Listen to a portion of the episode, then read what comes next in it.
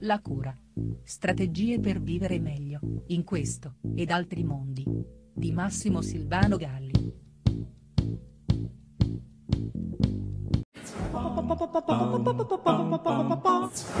Come sa chi mi segue, nel mio lavoro di cura dedico particolare attenzione ai genitori, supportandoli nei processi di crescita di educazione dei figli. Ora, una delle questioni direi epocali che minacciano le nostre relazioni in generale, ma in particolare proprio la relazione genitori e figli e il loro benessere, e soprattutto il benessere di quest'ultimi, dei figli, è quella che potremmo raggruppare nel concetto del consenso, nelle dinamiche del consenso. Vorrei provare un attimo a rifletterci insieme il consenso, la tentata medita di merci, di opinioni, di voti, di ideologie ci avvolge così potentemente come una nube tossica e densa e appiccicosa, a mio avviso quantomeno, tanto densa che ormai manco più ce ne accorgiamo. Siamo diventati raccoglitori e dispensatori di consensi e la forma pubblicitaria, l'ho accennato in molti articoli e interventi, la forma pubblicitaria è in noi diventata la grammatica privilegiata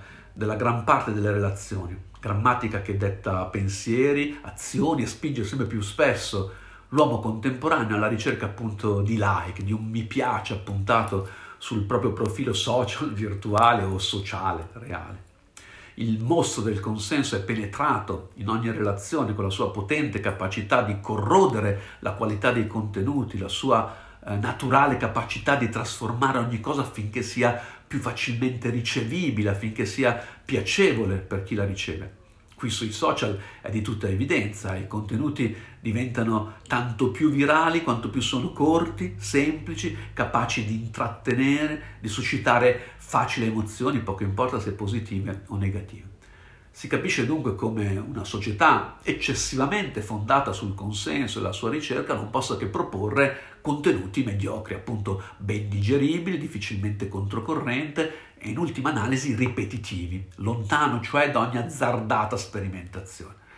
Potremmo dire che il tema centrale del consenso è dunque quello di vendere un'idea, un prodotto, un voto, un sentimento attraverso un messaggio, un comportamento appetibile, eh, ad esempio conformato ai desiderata mediocri eh, delle masse, banderuola al punto di piegarsi a qualsivoglia vento, tiri un po' più forte a prescindere da dove tiri e come tiri eh, questo vento. O eh, per quel che concerne le relazioni affettive che più ci importano, a basso contenuto di contrapposizione, eh, con una scarsa quantità di conflitto o assenza di conflitto. Penso appunto alle relazioni genitori-figli, relazioni che sempre più paiono focalizzarsi sulla spropositata necessità da parte dei genitori di essere amati e di conseguenza sulla paura di non esserlo. È una posizione storicamente inedita e pedagogicamente nefasta perché anche in questo caso spinge tanto più sul bisogno del consenso che sulle necessità dell'educazione. Per prendere solo un bandolo della copiosa e intricata matassa, pensiamo al solo fatto che la condizione umana, soprattutto eh, dell'infanzia e dell'adolescenza, e tanto più in questo eh, tempo che viviamo, la condizione umana è tendenzialmente volta alla ricerca del piacere immediato e sarà solo attraverso un sano processo educativo che il soggetto apprenderà il sottile piacere eh, di governare il desiderio, rimandando la sua soddisfazione per non cadere nelle varie forme patologiche infatti sempre più diffusamente ci circondano e che hanno di fatto come eh, comune denominatore proprio l'incapacità di governare il desiderio. Si tratta dunque eh, di uno dei compiti più importanti della genitorialità e della genitorialità contemporanea soprattutto, nutrire il desiderio liberandolo dall'istinto mortifero della soddisfazione immediata, compito che risulterà assai difficile se il genitore vive nella minaccia di perdere l'amore dei figli, minaccia che di conseguenza eh, tenderà a spingerlo ad agire per ottenere appunto un qualche tipo di consenso che certifichi la sua buona genitorialità, che lo rassicuri sul fatto che è degno dell'amore dei figli.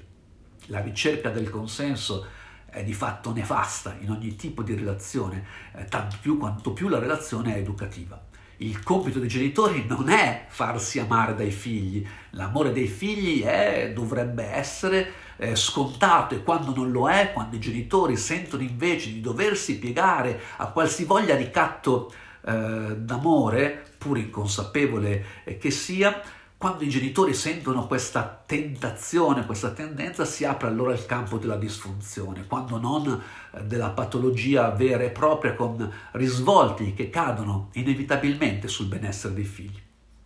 Direi di più, a costo di perdere anche il mio consenso. I genitori devono gradatamente, gradatamente farsi odiare dai figli affinché, una volta divenuti uomini, possano tornare ad amarli. Il che significa che ogni genitore ha il compito di crescere non solo dei bambini felici, ci mancherebbe, ma soprattutto delle persone felici, degli adulti che sapranno essere felici. E questo, come si può ben immaginare, prevede anche un sano conflitto tra il desiderato del figlio e le necessità dell'educazione, dinamica che raramente, raramente coincide con il consenso.